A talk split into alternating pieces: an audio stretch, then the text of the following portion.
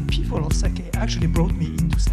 Back in 1988, this place was actually in Ginza on the main drag. At first, it was kind of soy sauce, it was miso. To the point where it actually changed my life. New Year's Day 1989. Uh, not just sake as a beverage, but all the culture and history and Welcome and thank you for once again tuning into this brand new episode of Sake on Air, the world's very first podcast dedicated entirely to expanding the dialogue around Japan's iconic beverages of sake and shochu. My name is Justin Potts, one of your band of regular hosts here on the show. And this week we are continuing with our sake vocab mini series with another fantastic guest, or I guess host, because he would be one of the band of regular host members here as well. Um, but I am joined by uh, Sebastien Lemoine. Sebastien, how are you doing here this evening? Yeah, and, and good morning to you, Justin, because we have uh, quite a time difference here. But um, I'm doing fine. Thanks very much. Yeah, thanks for thanks for staying up with me here, um, and I'm really uh, glad you were able to make time and that we're able to talk about this because uh, I was curious as to as to what word you would select. Uh, just so our listeners know, I you know we haven't been selecting the vocabulary for anyone. We've just been leaving it up to uh, our guest or our visitor uh, to select some the word or the bit of vocabulary that they felt to be important or significant. And so, Sebastien, what did you select for us today? Actually, I selected Genshu as a okay. Word. Okay. Okay. Good. Good. You're brave. There's a lot to unpack there. Genshu, Genshu. It's you hear it a lot uh, and a lot lately as well too. I uh, feel like. Yeah, that's that's right. I mean, it's it's not a it's not a new word, and it's definitely not a new way of um, finishing, if I can use that word, finishing sure. a sake. Um, but um, nevertheless, I think it's important to know what what what what is about what Genshu is and sure. What's what's behind it. Um, Great. So tell me, just to get get us started here, then, uh, just what's our dictionary definition of Genshu? Well, uh, I will start with what it's made of as a word. So Genshu is made of two kanjis, two Chinese characters. Um, I'll start with the, the one, shu, uh, which basically means sake or alcohol. Uh, it's the same shu as Nihonshu or, or Seishu that our listeners would be familiar with. And the first part of the word gen is a, a kanji or Chinese character that means many different things. Basically, um, one of the meanings is meadow, but that's not the one we're looking at today.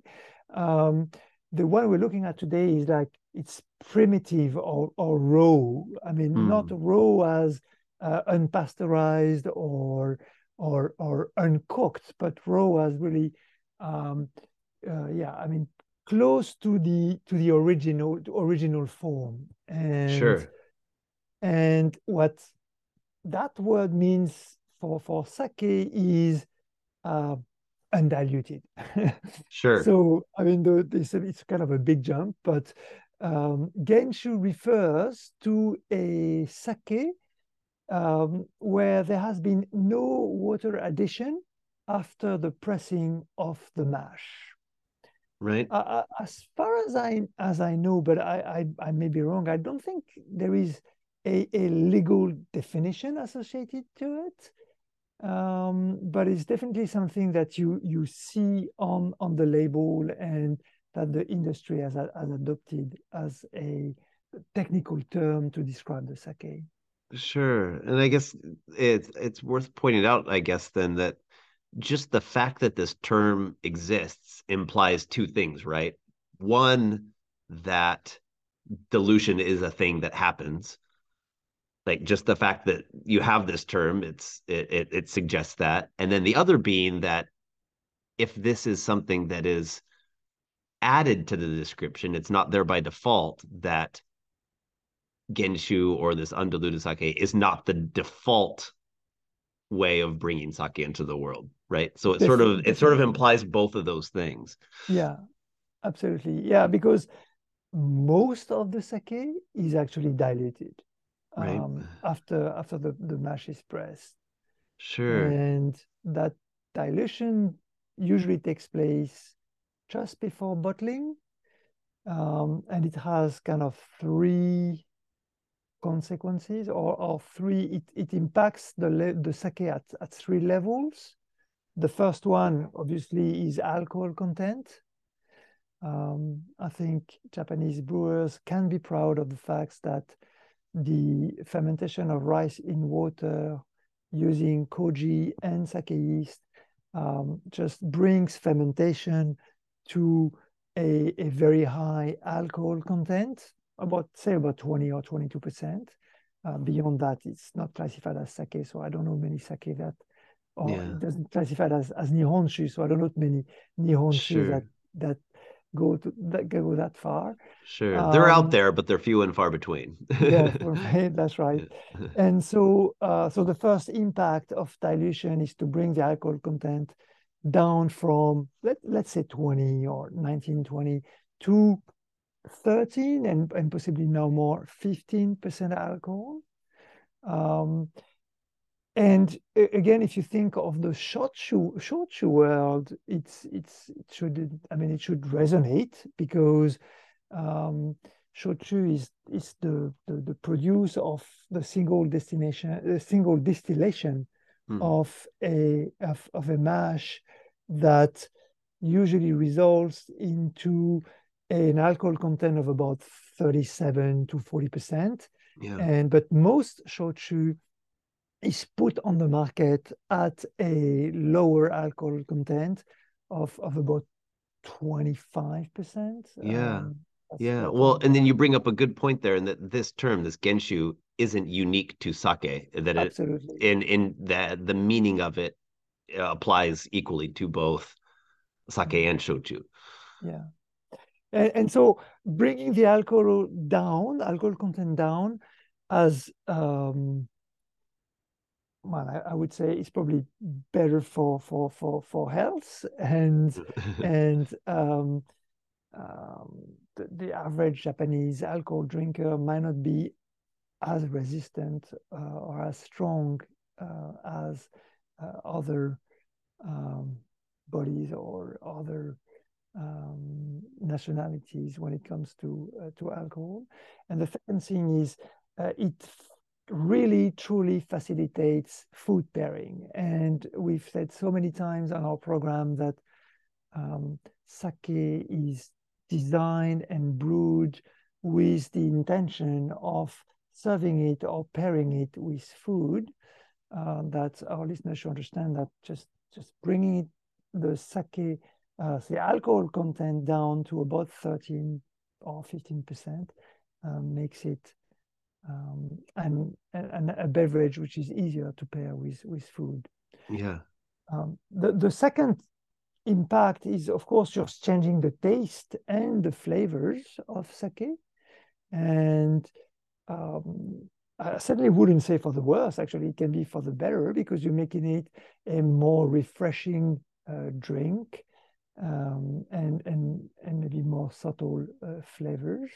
And, and the third aspect that I obviously cannot neglect is the um, economic impact of diluting sake with water because you you you create um, well you can you can sell more more liquid Yeah. More and- more yield essentially. yeah. yeah, more yields. Yeah. Yeah, absolutely. So then I guess what then why did you feel that this word in particular was important to to focus on? Yeah, uh, uh, well, I think that the thing is that um, Genshu, over the last, say, 15, 20 years, I think what Genshu is associated with changed, has changed, Mhm. and continues to change. Um, my personal view about what Genshu used to mean is um, was sort of a of a warning uh, to to the consumer, uh, let's say 15 years ago, that okay, uh, this sake is is is really strong. So it was associated with um, I'm warning you that what you're buying here is gonna um, feel strong and and probably will be associated with some with some bitterness um, as as as a final taste or an aftertaste. Um, but uh, the, the the term itself became so in, in that sense it was not associated with with with premium sake in in in particular In a certain sense, yeah. yeah and my my feeling is that in the last in the last few years that that's changed and and the word genshu is often associated with uh, murokanama unfiltered unpasteurized and um, it actually became something that consumers would be is are actually looking for Yeah. or, or certain consumers are actually looking for Yeah. um, Right. is there's this sort of increased, I guess, overall, I guess you could call it a, a trend, but consumer values leaning toward things that suggest lower intervention or Yes, something that absolutely. is yeah clo as close as possible to its native state of being. Um, and and I guess Genshu in a certain way sort of implies that. So you're you're you're right. I remember a long time ago, it was always if it said Genshu on the bottom, it was on the bottle. It was kind of like you have. Okay, you ready for this? It was kind of you felt like you have to brace Yeah. your, your brace yourself for for what might be in there, and it might be delicious. It was neither good or bad. It was Mm. neither suggesting you know it, something positive nor negative, but um, you had a a bit of an idea as to the nature of the experience that was in the bottle. Whereas now you can still have Genshu, you can have Genshu on the label. And in terms of the uh the flavor and the experience and the weight and the body of what's in there, it doesn't necessarily communicate, you know, a, a unified experience. It could be very light or easy drinking or even very very low ABV for for sake. You have a lot of genshus now that are 13 14% you know and so Yeah. it's it's it's it's a very different world we're living in And, and there are two things to um, keep in mind. Uh, there is, um, it's as as you were saying, it's not. I mean, Genshu does not mean twenty percent alcohol yeah anymore. That's that's very clear. And there are two things behind that. The first thing is um, the the brewer are I mean the brewers are, are able to control fermentation so, ha- so that it has kind of a soft landing at a, a lower alcohol content. That's the first thing that can happen. yeah And the second thing, which is which is technical, is um, Genshu as a word refers to a sake uh, that has not been diluted after pressing, but uh, it doesn't mean that water cannot be added before pressing. So you you can have um, sort of a dilution of the mash taking place before pressing, and and and I, I, I by no means imply that it's a it's an economic or or yield driven decision. It's actually about controlling this very delicate last phase of fermentation. Um, and water is like distilled alcohol for aruten sake are, Yeah. are ways to control that last phase of fermentation. yeah And, and getting absolutely back to the to the image of the world, I mean, I, I don't know if you would agree with me, uh, Justin, but it kind of, I mean, I kind of feel that something similar kind of happened with the word Junmai, for example, sure versus Aruten. sure Like it, it um, the same way a consumer would say, "Oh, oh, it's Junmai," positive thing yeah um, for many people, but not Sure. everyone. sure Um, I, I would sometimes, I mean, hear my my fellow drinkers, oh, it's Genshu, like meaning Yeah. it Yeah. that that kind of positive uh, um, uh, connotation to it. Like it's it's resonates like authenticity, straight run, uh, as you were saying, uh, something that hasn't been. I would I would say the same with nama as well too. And now Yeah, now we're throwing in a whole bunch of a whole bunch of vocabulary that we haven't explained yet. We'll probably do another session to to include some of those as well too. But yeah, they're sort of all things that for an extended period of time didn't represent a standard. They represented a certain version of the thing. And as right people the inf- information started getting out there, you know, a lot of consumers started saying, well, why does this have to happen? Or why does this have to be added? Or why does this have to be diluted? Or why does, you know, this have to be pasteurized? Or why does, when they're all technically choices that don't, they don't have to occur, they're merely choices, um, but they're informed choices, right? In, in the interest of the flavor and the product and the experience that they're trying to deliver.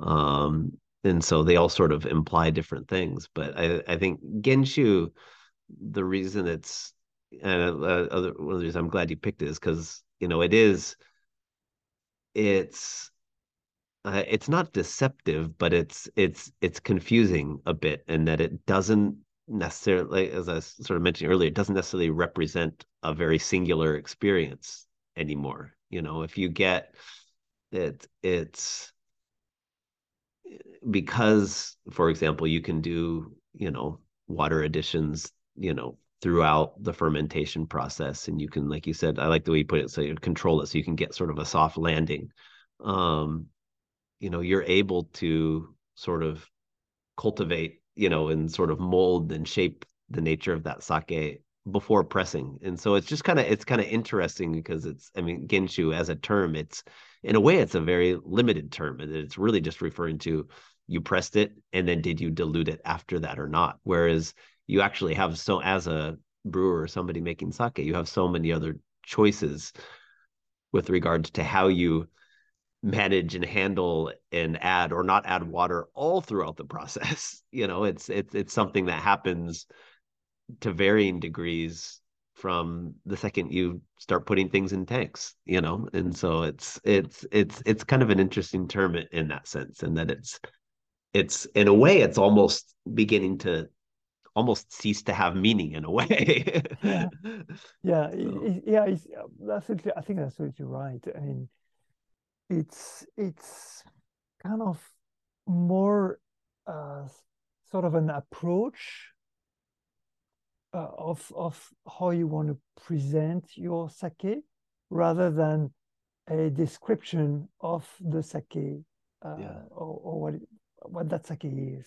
Sure, sure. I said, and probably as we kind of get closer to that, you know, is you're starting to see a lot of breweries sort of maybe drop vocabulary from their from their bottles because it just isn't representative. You're starting starting to see that kind of across the board.